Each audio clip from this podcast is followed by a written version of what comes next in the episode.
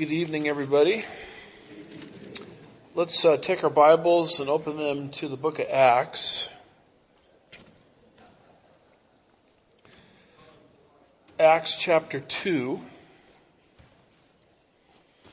and verse 43.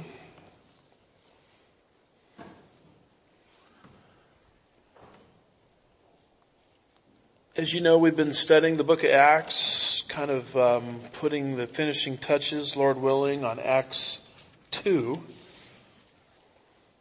this evening. So, just a reminder of Acts 2, you've seen the coming of the Holy Spirit, verses 1 through 4. The Holy Spirit's impact, verses 5 through 13, as the apostles were speaking in known languages that they had never studied or learned.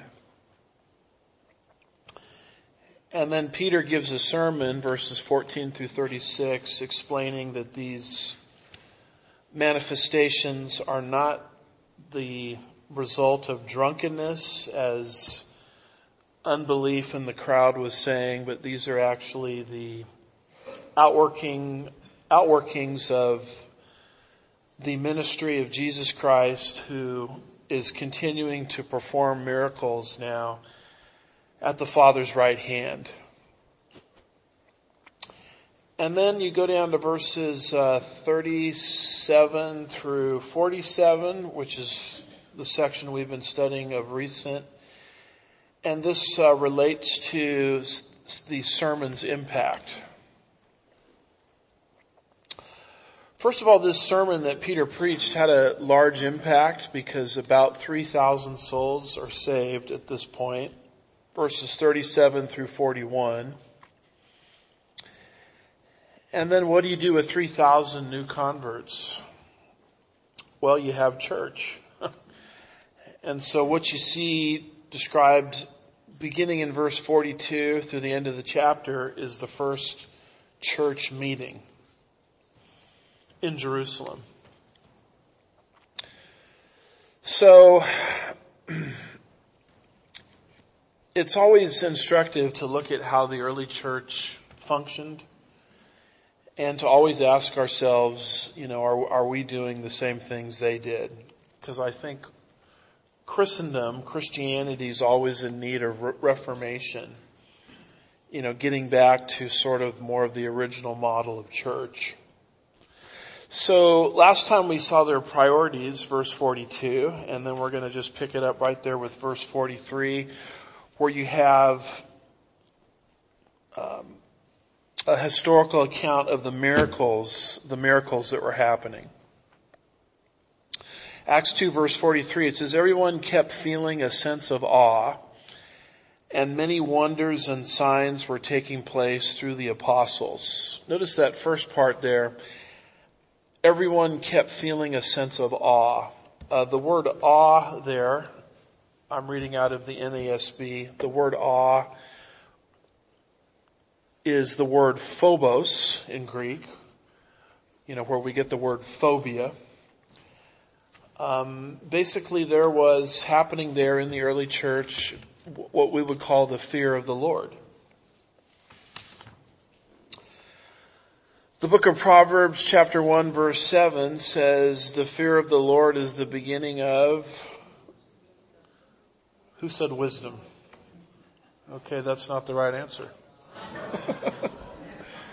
it, it does say that later, but I'm reading the, the first reference to the fear of the Lord in the book of Proverbs. So let's try this again. The fear of the Lord is the beginning of knowledge. Yeah. Because you can't have wisdom, which is knowledge applied, until you have knowledge. So one of the things that happens to the human mind when it um, rejects a knowledge of God is the brain doesn't function correctly. Paul, at the end of Romans 1, called it a darkened mind. It becomes futile in its speculations. Paul uses the expression a futile mind, a depraved mind, a mind that doesn't work the way it's supposed to work. So the, the mind only works correctly when it's submitted to God. Satan um, who was brilliant, the book of Ezekiel chapter 28 tells us was darkened in his understanding.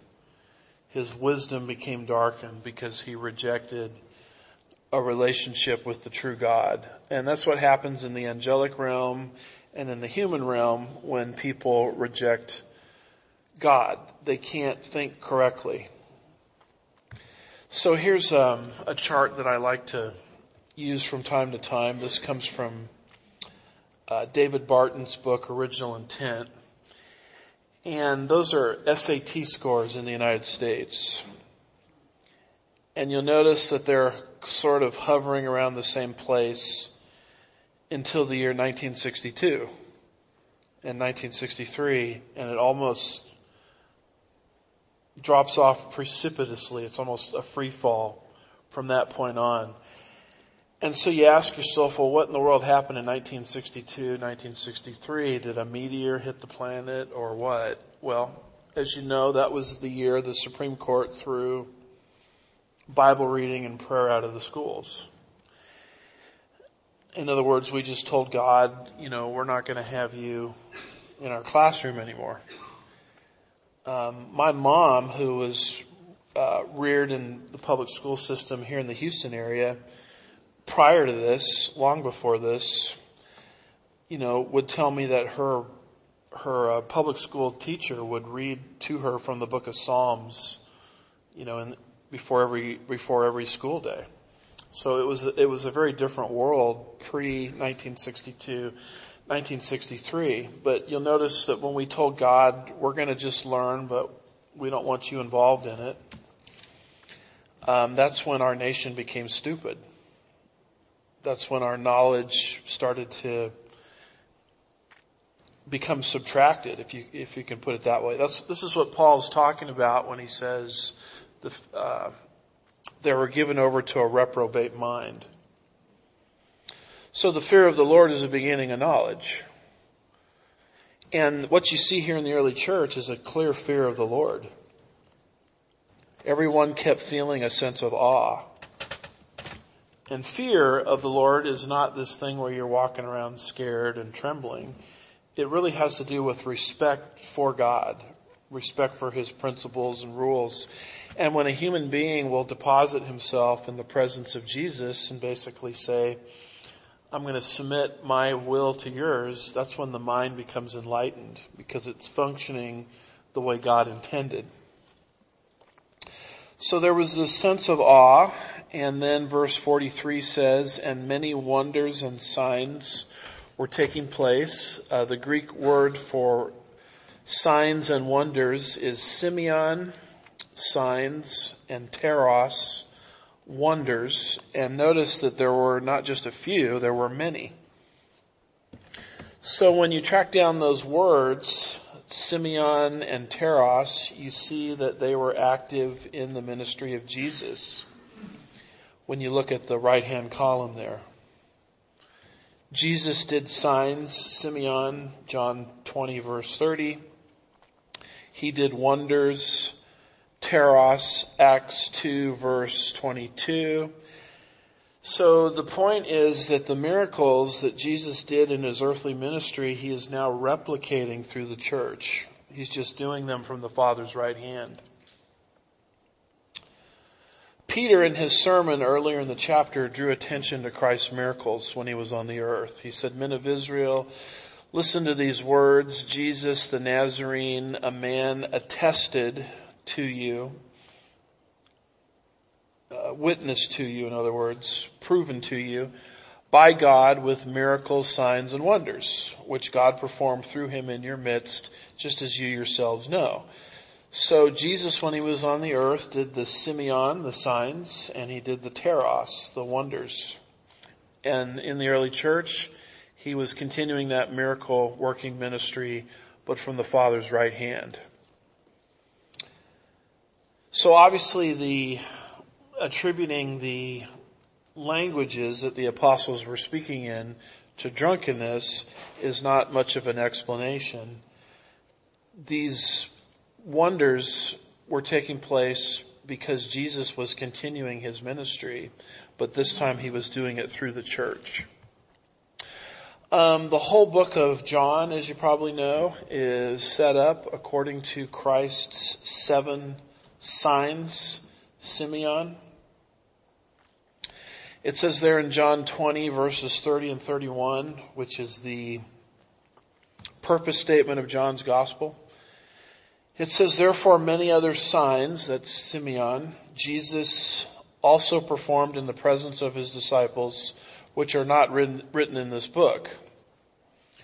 In other words, if I told you everything Jesus said or did in terms of miracles,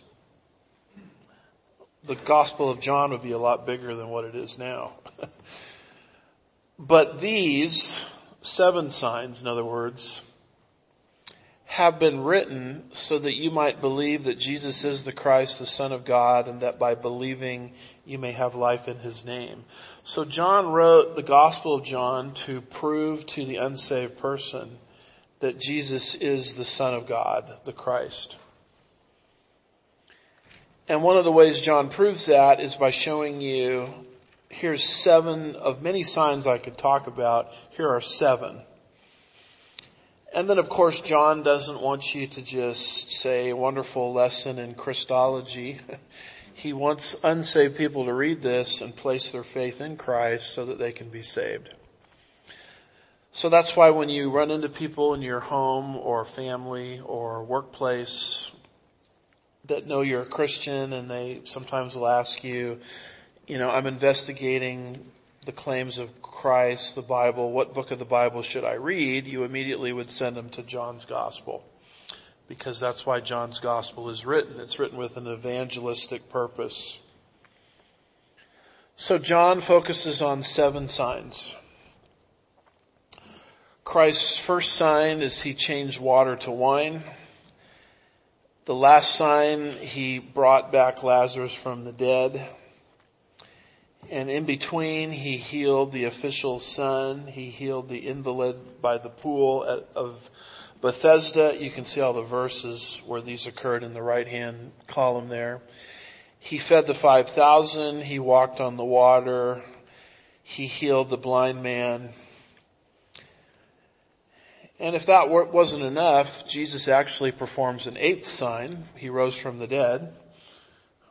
John records that. We just celebrated that last Sunday. Of course, we should probably celebrate that every Sunday. Amen. And then he actually does a ninth sign, Jesus, in John's gospel, the miraculous catch of the fish, where he tells the disciples to throw their net on the other side of the boat and they have so much fish to bring in that there's not enough, you know, the boat starts to sink and so forth. So there's actually nine signs when you think about it. But these are all cataloged by John, who was an eyewitness to these things, to show people that Jesus really is the Christ, the Son of God. And therefore, since he is who he claimed to be, as evidenced by his claims and his signs, you should trust him for salvation and receive the gift of eternal life. So these miracles that were happening in the early church were just a continuation of Christ's ministry that he was doing when he was on the earth, which was miraculous in nature. Now there is something that most people miss, um, and it's the end of verse 43. It says, everyone kept feeling a sense of awe Phobos, and many wonders and signs were taking place, Teros, semeion. Now notice this, through the apostles.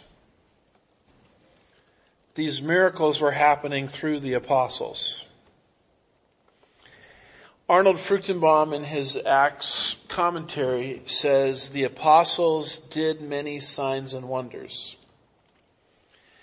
In fact, the only ones who performed miracles in the book of Acts were either the apostles or their delegates, such as Stephen, Acts 6, 8.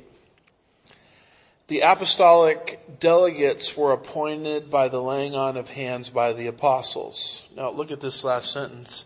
Signs and wonders were not performed by the believers at large.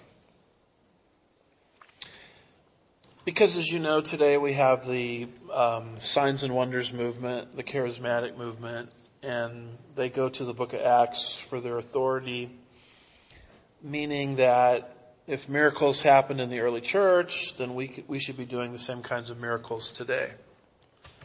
More of an experiential um, ecclesiology or, or doctrine of the church. But what you'll discover in the book of Acts is the only people doing miracles are the apostles or those whom the apostles specifically laid hands on. Second Corinthians chapter 12 and verse 12 says, the signs of a true apostle were performed among you with all perseverance by signs, wonders, and miracles. Notice Paul talks about the signs of an apostle. The reason that the miracles revolved around the apostles is because the Lord built the church on the foundation stones of the apostles. In Ephesians chapter 2 verse 20, it says, having built on the foundation of the apostles and prophets, Christ Jesus himself being the cornerstone. Now here Paul in the book of Ephesians is analogizing the building of the church to a metaphorical temple. And in the ancient world, when you built a temple, the first stone you, you put into the ground was what's called the cornerstone. And that was the most important stone because you use that stone to measure the distance relative to where all the other stones should be in the temple. So if you don't have the cornerstone, you don't have anything. So Jesus is the cornerstone. And then the next stones that go in are the foundation stones. And you build the structure on the foundation. If you don't have the right foundation, then you're going to have a, a, a problematic building. And that's why there's all this information that we read about in Acts 1 about, okay, Judas has killed himself we have to replace him with Matthias and all that information was given, how they did that to demonstrate that the church was built on the right foundation stones, 12 apostles, uh, Matthias having replaced the deceased Judas. And so that's the foundation of the church. And you only lay a foundation once. Anybody in construction and building will tell you that. And so that's why there were these signs, tongues, languages, miracles, signs and wonders that, that, that revolved around the apostles. The apostles were the foundation of the church. Now we have a lot of people today that are claiming to be apostles and they're claiming to do signs and wonders, but the truth of the matter is you only lay a foundation to a building one time. God in the 21st century is not relaying the foundation of the church. Um, what he's been doing for the last 2,000 years is building on that foundation. I would actually argue that today he's putting on the roof of the building because we're pretty close, I would think, to the end of the church age. So this is something that never comes out when you run into people that claim to be apostles, they claim to be prophets, they claim to be doing signs and wonders, is it's never really explained that those miracles revolved around the apostles and they were the foundation of the church and you only lay a foundation once. I've given you this chart before concerning the miracles in the Bible. they have a tendency to um, revolve around times in history where God is doing something new. So miracles cluster around the time of Moses because something brand new was happening. The law of Moses was being given. Miracles cluster around the time period of Joshua because something brand new was happening the land of Canaan was being conquered. Miracles cluster around the Elijah and Elisha stories because something new was happening there. God was raising up a new office called the prophet who was calling wayward kings back to the covenant. Miracles have a tendency to cluster around the ministry of Jesus because something brand new was happening there.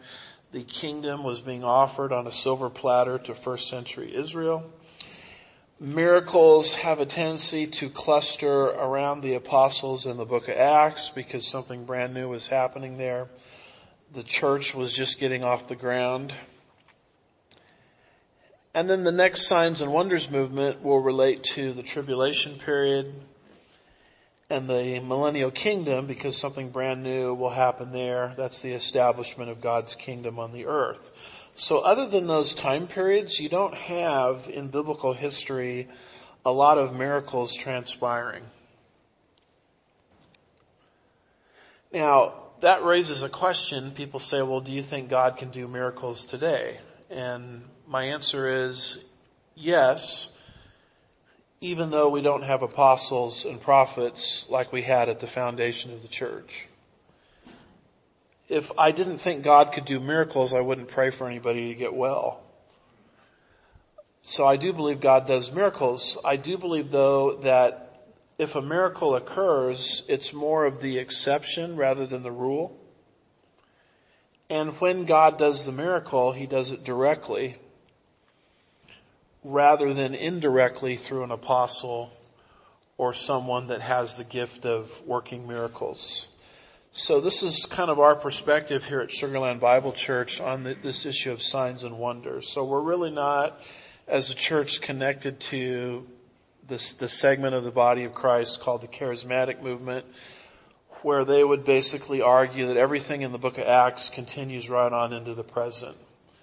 Um, we would be more in a what we would call a selective cessationist mindset. You'll see this in our position statements. We don't have prophets today like we did at the foundation of the church. We don't have apostles. Um, if we see miracles, it's God doing it directly rather than indirectly, and miracles are more of the exception rather than the norm. But in these eras here, it was the opposite. Miracles were the norm rather than the exception. And Paul the apostle says something very interesting at the end of his life in 2 Timothy chapter 4 verse 20.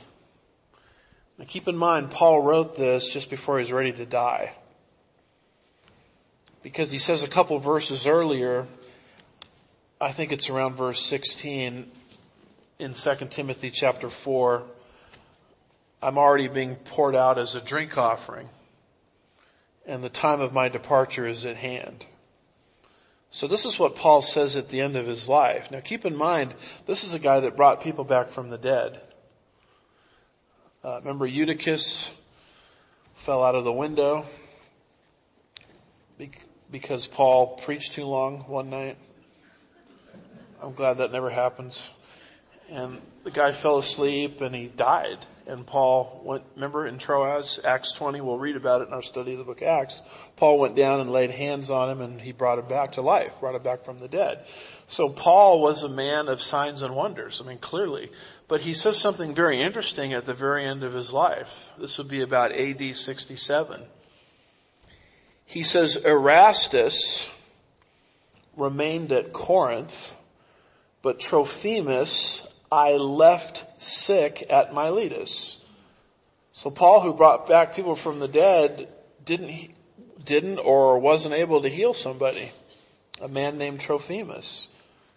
So, so how could you bring people back from the dead in the book of Acts, but leave someone sick at Miletus? I think it argues for a general sort of petering out of the apostolic gift of miracles as the apostles passed from the scene. So this is a perspective that we come from called selective cessationism. There are gifts of the Holy Spirit today, but there are certain gifts of the Holy Spirit that have ceased.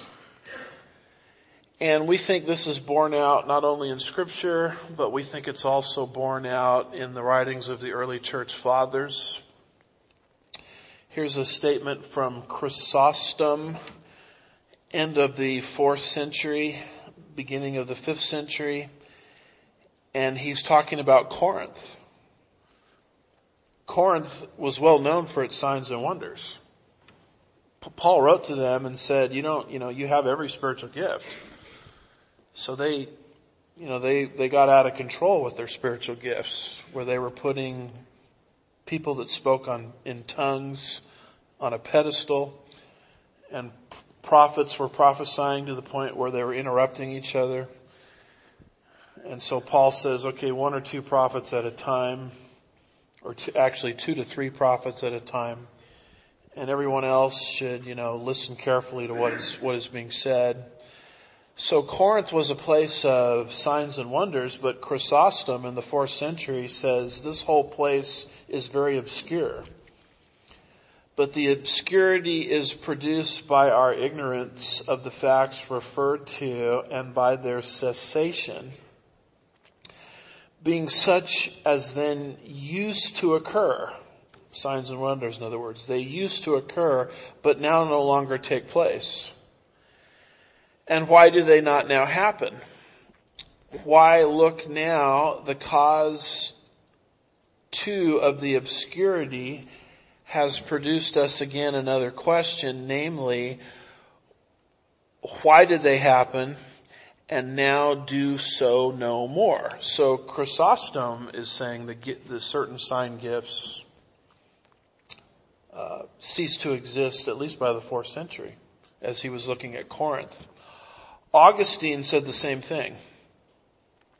Here's Augustine writing at the end of the fourth century, beginning of the fifth century, and he writes um, in his um, commentary on First John. Uh, Chrysostom was writing a commentary on First Corinthians, and he was trying to explain why what you see in chapters 12 through 14 in First Corinthians isn't happening anymore. So this is what Augustine is, is saying too. Augustine says, in the earliest times, the Holy Spirit fell upon them that believed, and they spoke with tongues which they had not learned as the Spirit gave them utterance. Acts 2 verse 4. These were signs adapted to the time for their behooved to be that betokening of the Holy Spirit in all tongues to show that the gospel of God was to run through all tongues over the whole earth. In other words, the Holy Spirit testified to the gospel through signs and wonders through the apostles at the beginning of the church age is what uh, Augustine or Augustine is saying. He says that thing was done for betokening and it passed away.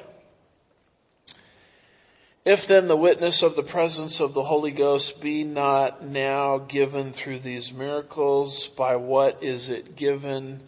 By what does one get to know that he has received the Holy Ghost? So, a lot of interesting things to talk about here, but he said those kinds of things passed away. So Augustine says that, Chrysostom says that. And here's a quote from Philip Schaff. Uh, Philip Schaff probably wrote the most authoritative treatment of church history ever. He wrote it in his classic called The History of the Christian Church. And here's, here's his study of the gifts of the Holy Spirit. He says, we do not know how long the glossolalia, that's the tongues, as thus described by Paul continued, it passed away gradually with the other extraordinary or strictly supernatural gifts of the apostolic age. It is not mentioned in the pastoral nor the general epistles. We have put a few allusions to it at the close of the second century. Irenaeus speaks of many brethren whom he heard in the church having the gift of prophecy and speaking in diverse tongues, bringing the hidden things of men to light and expounding upon the mysteries of God. It is not clear whether by the term diverse, which does not elsewhere occur, he means speaking in foreign languages or in diversities of tongues altogether peculiar like those meant by Paul. The latter is more probable. Irenaeus himself had to learn the language of Gaul. Tertullian obscurely speaks of the spiritual gifts, including the gift of tongues, as being still manifest among the uh, Montanists, if I'm pronouncing that right, to whom he belonged. At the time of Christendom, it had entirely, at the time of Chrysostom, excuse me, it had entirely disappeared. At least in the accounts for the obscurity of the gift from our ignorance of the fact. From that time on, the glossolalia was usually misunderstood as miraculous and a permanent gift of, of foreign languages for foreign missionary purposes. But the whole history of missions furnishes no clear example of such a gift for such a purpose. So Schaff, in his classic book, History of the Christian Church, says the sign gives disappeared. Augustine in the fourth century says the sign gifts disappeared. Chrysostom, uh, fourth century, beginning of the fifth century, said the sign gifts disappeared. Paul the apostle, who brought people back from the dead, is indicating, I think, that the apostolic gifts were fading away because he left a man uh, named Trophimus sick at Miletus. So I'm just giving you an explanation as to why you can read Acts 2 verse 43 and not be pulled into the idea that the exact same signs and wonders have to happen today. A lot of Christendom, a lot of Christianity teaches that. We, we do not teach that here for some of the reasons I've explained. But I also want to be clear that we do believe in the supernatural if we didn't believe in the supernatural, we wouldn't pray for anybody to get well. I mean, didn't we, didn't Brother Jim just lead us in a lot of prayer requests for people? Obviously we're, we're seeking God's hand to move in the lives of people, which would be miraculous. But we believe that if and when God chooses to sovereignly do that, He does that directly rather than indirectly through an alleged apostle and when it happens, it's more of the exception rather than the rule or the norm. Miracles, as far as I'm understanding it, there in verse 43 and verse 44 was, was normative. But things have changed. So, what did the early church give themselves to? They gave themselves to certain priorities, verse 42. They gave themselves to the miraculous, verse 43 and they gave themselves to unity. Look at verse 44. And those who had believed were together and had all things in common. Now, notice the word believed. The word believed, we think, is a synonym for received, verse 41, and repentance, verse 38. See, first in Acts 2, Luke concerning salvations uses the word repent, change of mind. And then later on, verse 41, he uses the word received for people coming to Christ.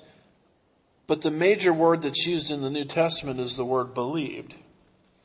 Believe means to trust when someone trusts Christ for salvation, what has automatically happened? They've received Christ and their mind has changed. They've repented. So Lewis Sperry Chafer in his systematic theology concerning the word repentance says, this vital newness of mind is part of believing after all, and therefore it may be used as a synonym for believing at times. Repentance, nevertheless, cannot be added to believing as a condition of salvation because upwards of 150 passages of scripture condition salvation upon believing only. God, over 150 times, tells the lost sinner exactly what they have to do to be saved. They have to believe. Did you catch that in John's purpose statement back in John 20 verses 30 and 31? Therefore many other signs Jesus performed in the presence of his disciples which are not written in this book, but these have been written so that you might, what's the next word? Believe that Jesus is the Christ, the Son of God. And that by believing you may have life in his name. You hear the gospel and you're convicted of your need to believe the gospel and you no longer trust in yourself, but you trust in the gospel for your eternity. And that trust means that you're a Christian in a single step. Well, where does repentance fit in? Well, in this kind of context, repentance means change of mind. Meta noeo. Meta, change, noeo, mind. Your mind changed about Jesus, so when you trusted in Him, you automatically repented. And simultaneously, you automatically, Acts 2 verse 41, received him. So a synonym is basically a different word, the same meaning. The dominant word that's used is believe. But sometimes the Bible will throw in a few synonyms a synonym for believe is receive. A synonym for believe, the way I'm trying to explain it, is repentance. Now why is that important? Because a lot of people will tell you, well, you really need to do three things to get saved. You gotta repent, you gotta receive, and you gotta believe. One, two, three. And if you do one of the three or two of the three instead of three of the three, then you're not a Christian. Well, that's uh, non- nonsense because the Bible isn't laying these things out as three different steps you have to take. It's a single step of believe. Those other words are just synonymous for the word believe. So there's only one step. I mean, you see it with the patriarch Abram. Genesis 15 verse 6, Abram believed God and it was credited to him for righteousness. He believed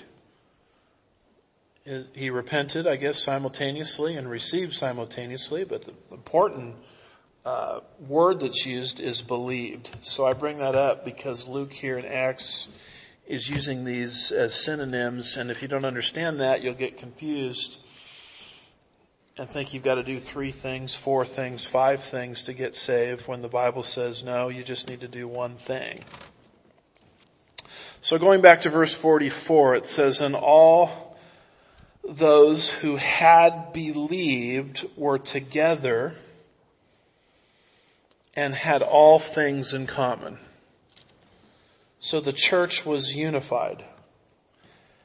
This is an answer to a prayer that Jesus gave called the high priestly prayer in John 17. In fact, this here is the Lord's prayer. The Lord's Prayer is not in Matthew 6. Matthew 6 is the disciples' prayer where he's teaching them how to pray. Jesus never prayed what's in Matthew 6. I hope he didn't because one of the clauses in there is forgive us our debts, our sins. I don't think Jesus had any sin. But if you want to understand his prayer, and it goes a whole chapter, I'm just giving you a few verses out of it the truly the Lord's Prayer is in John 17. Uh, it's called the High Priestly Prayer. It's the intercession of Christ, first for himself, next for the disciples, and then for the soon to be birthed church. And it's a magnificent chapter where you really see what's on Christ's mind prior to the cross as he becomes engaged in this prayer. But part of the prayer he says this, he says, I do not ask for these alone, but for those who believe in me through their word. So I'm not just praying for myself. I'm not just praying for the 12. I'm praying for the church that's going to be birthed through the 12. And he made a specific prayer that they may all be one even as you Father, are in me and I in you, that they also may be in us, so the world may believe that you sent me. The glory which you have given me, I have given them, that they may be one, just as we are one.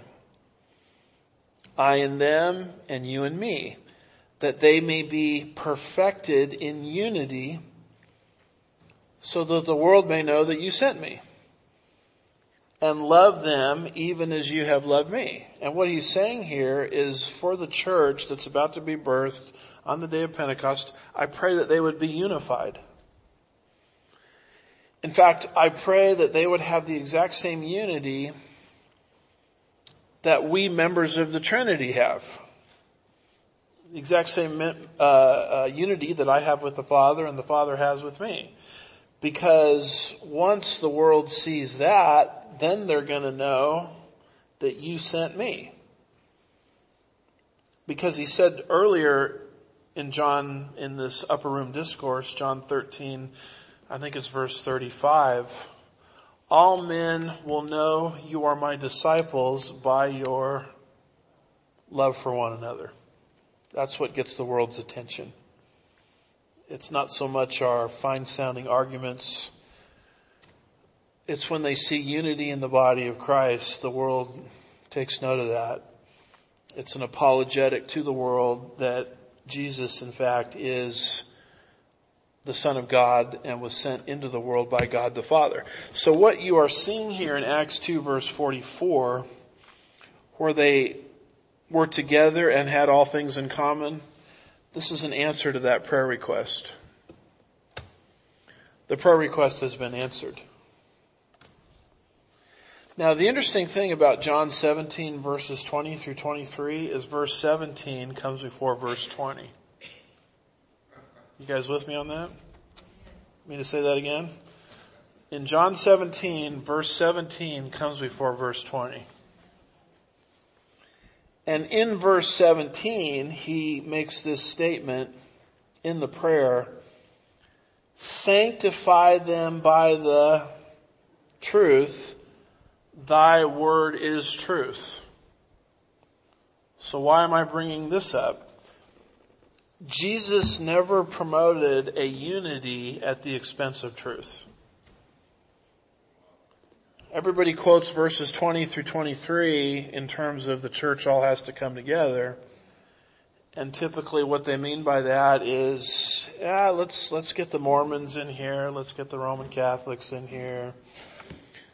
Let's get the Lordship Salvationists in here. Let's get the Jehovah's Witnesses in here. Let's get the Church of Christ in here and let's just all hold hands across America kind of thing. And once we do that, then the world will know that Jesus is true. So what, and what I'm describing here is what's called the ecumenical movement. The siren song of ecumenism, the urge to merge. You know, let's all come together and be one. I, I was involved with promise keepers in the day were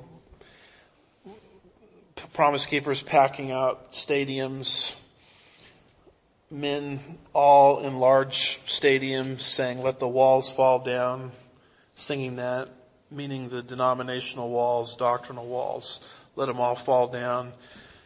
I remember the guy that was the head of it, Coach McCartney, saying, you know, Promise, Promise Keepers doesn't care if you're, and he started to go through the different um, denominations. Promise Keepers doesn't care if you're Baptist, as long as you're born again and love Jesus. Promise Keepers doesn't care if you're Methodist as long as you're born again and love Jesus. And I was like saying, that's, that's right. That's right. Then he said, Promise Keepers doesn't care if you're Catholic. As long as you're born again and love Jesus. Now I'm not, don't get me wrong, I'm not denying there could be saved Catholics. But that's in spite of their Catholicism. It's not because of their Catholicism. And I think God's agenda for born again Catholics is to get them out of the Roman Catholic Church. I think that's the clear Spirit's leading. But I remember Coach McCartney saying that. And I thought to myself, well, why don't we just keep going with this? Promise Keepers doesn't care if you're Mormon. As long as you're born again and love Jesus. I mean, once you move into Catholicism and once you move into Mormonism, um, you're not dealing with the same Jesus. You're dealing with a different Jesus. So, and there were some things in Promise Keepers that I enjoyed. I'm not here to just tear everything down, but there was a, a very strong, I remember it very clearly, late 1990s, there was a very strong ecumenical current in Promise Keepers. And what you'll see all the time in the ecumenical movement is they will quote these verses over and over again. They will start at verse 20 and go through verse 23. And the last time I checked, verse 17 comes before verse 23, where Jesus emphasizes truth. So Jesus in this prayer is not saying, let's come together at the expense of truth. In fact, when you're listening to people that are telling you you need to water down truth so we can be joined with other groups, that's not the voice of Jesus. That's the voice of the ecumenical uh, movement. A lot of people have told me you need to really play down the pre-trib rapture. You need to play it down. Why do we need to play it down? Well, because we need to, to be at peace with all the other churches in the community. Well, that's not the voice of Jesus because the pre-trib rapture is in the Bible. I didn't invent the pre-trib rapture. It's in the Bible. And if you're telling me I've got to water something down so we can get along with group A or group B or group C down the street, that's not the voice of Jesus. Because you're, you're only quoting Jesus in verses 20 through 23. You left out verse 17. Jesus was very clear, you have to put truth first. And unity is a wonderful thing, but it's never at the expense of truth. In fact, if you want in the Bible an example of a movement that was very unified but had no truth in it at all, look at the Tower of Babel. Boy, they had unity, didn't they?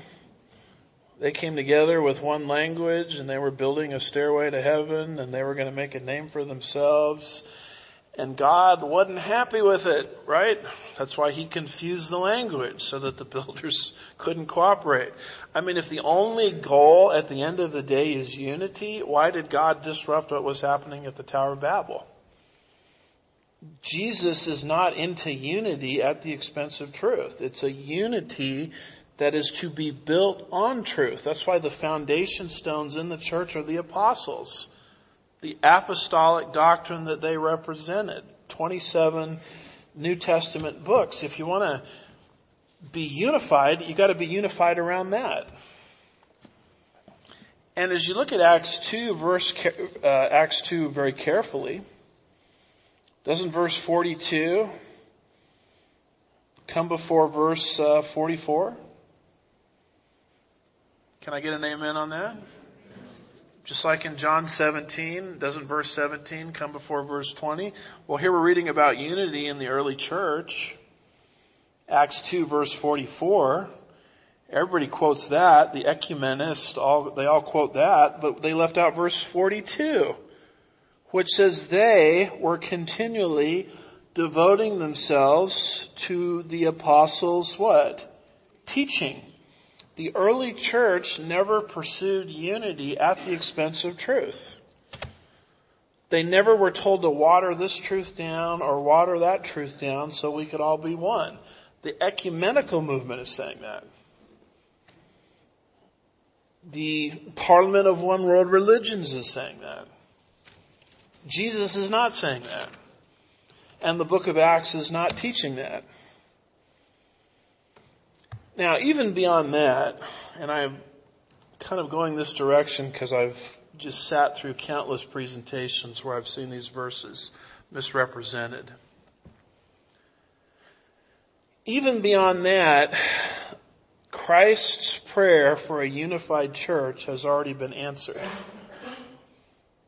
You know when it was answered? The moment the Holy Spirit in Acts 2 began the baptizing ministry of the Spirit. as we've demonstrated in prior teachings, Acts 2 is when that ministry started. And that's what unified the church. The baptizing ministry of the Holy Spirit, Greek baptizo means identification, where the Spirit at the point of faith alone in Christ alone takes men and women and identifies them with the body of Christ. Which is what happens the moment you trust Christ as Savior. The Spirit takes you and joins you to Christ's metaphorical body, the church. Now you might be a hand or a leg or a, an ankle or an eye. You might be a mouth. I think God made me a mouth in the church. I'm a mouth. But whatever, whatever, whatever your role is, the Spirit took you at the point of faith alone in Christ alone and baptized you, baptizo Greek, identified you with Christ's body. And you may, you may not even decide at what denomination you, you are. Are you going to be a Bible church person or a Baptist or a Methodist or whatever? That's all irrelevant. The Holy Spirit took you and connected you to His body, the universal church. Water baptism, which this is not speaking of here, is an outward symbol of that an outward symbol of an inner reality. We were just talking earlier about how we've got a bunch of people in our church that want to be baptized in water, which is wonderful. But water baptism doesn't create this. The Holy Spirit creates this. Water baptism is a testimony that it's happened to a person. So the baptizing work of the Spirit is mentioned by Paul in 1 Corinthians 12 verse 13 and he says, for by one Spirit we were all, notice that, if this hasn't happened to you then you're not a Christian. We were all baptized into one body. Whether Jews or Greeks, slaves or free, we were all, see I love the alls here. He keeps mentioning the alls we were all made to drink one spirit. And he goes through the divisions of Greco-Roman society. Jews versus Greeks. Slaves versus free. Huge divisions. Elsewhere, Galatians 3.28, male versus female. I mean, just huge barriers that cut Greco-Roman society apart. And if people from those different segments of society are believers in Jesus, then those barriers just got overcome by the Holy Spirit because the Holy Spirit took them at the point of faith and connected them to Jesus' body. And you could um, be in the body of Christ with someone of a different ethnicity, a different gender, someone that speaks a different language than you, someone that lives in a different neighborhood than you, I mean, they could be Republican and you could be Democrat. Just don't tell anybody about that. No, I'm just kidding. I mean, whatever, you know, I found this very interesting because our society is really talking about so-called race issues today. We've got the greatest book that's ever been written on race. You want racial reconciliation? Get people from different ethnicities trusting in Christ. Because that just connects us all together. And we're all part of the same body, regardless of color, creed, ethnicity, socioeconomic standing, what kind of car we drive or don't drive. So Paul says, for by one spirit we were all baptized into one body, whether Jews or Greeks, whether slaves or free, we were all made to drink of one spirit. That's why you see the unity that you see there in verse 44. And when this started to happen, it's a supernatural work of God and He continues to do it for the last 2,000 years. When this starts to happen, it's an answer to the prayer request of Jesus that they may be one, even as we are one. Now, Lewis Sperry Chafer says this, and he's reacting to the ecumenical movement in his day. where people are using John in his day just like they use in our day. John 17, 20 through 23, that we all gotta come together as one. Because we don't all come together as one and we don't break down denominational barriers, then the world will not know that Jesus has been sent um, by the Father. It's the same mindset that I saw many years ago in the Promise Keepers movement. Ecumenism. Big tent mindset. And don't talk about certain doctrines because that might alienate brother or sister down the street. You gotta water the truth down to get everybody in the room so we can get this prayer request answered. Chafer said that is a, that is ridiculous way of thinking because the prayer request has already been answered. It's been answered through the baptizing work of the Holy Spirit. Once the baptizing work of the Holy Spirit started in Acts 2, that's when Christ's prayer given in the upper room, John 17 verses 20 through 23, started to get answered. So Chafer is saying those verses have nothing to do with the ecumenical movement. Nothing to do with us trying to be more unified to get the church in a John 17, 20 through 23 package. What Chafer is saying is, it's already in that package. The package started in Acts 2. So look at what Chafer says. He says, thoughtless and absurd I, I like these older guys the way they write, you know, they just don't, they just kind of say what's on their mind. No beating around the bush, you know. Thoughtless and absurd is the modern notion that Christ was praying that denominations which exist in this remote time and in a country then unknown might be organically united in one and therefore it is the duty of all sects to unite and thus help to answer this prayer. See, the ecumenical movement says we all got to get together to get this prayer request answered. Chafer says that's thoughtless and absurd because the prayer request already got answered in Acts 2. He continues and he says, as indicated above, this unity is sought at the hand of the Father, indicating that it is a divine undertaking. Jesus in the prayer is not asking us to do anything. He's asking the Father to do this. The Father answered the prayer request through the baptizing ministry in Acts 2. It's got nothing to do with let's pal around uh, with people that we don't agree with theologically. That's a misuse of the passage. He says it is that and it results in a unity as organic and vital as that between the Father and the Son. The prayer began to be answered on the day of Pentecost when believers were by the Spirit baptized into one body. And it is constantly answered whenever a soul is saved and thus joined as a member to the body of Christ by the same baptism of the Spirit. So in other words, don't use John 17, 20 through 23 to preach ecumenism. That's not what it's talking about. A, Jesus talked about a unity around truth and not at the expense of it. And B, Jesus was not telling us in the 21st century to all get together in a coliseum and let's sing, let the walls fall down. That's not what he's talking about. He's praying to the Father for unity and the Father answered that through the baptiz- baptizing ministry in Acts 2. And look at that, we're out of time. I didn't, I didn't get a chance to talk about communism. I was just getting on a roll here. Is Jesus a communist? That's our next topic.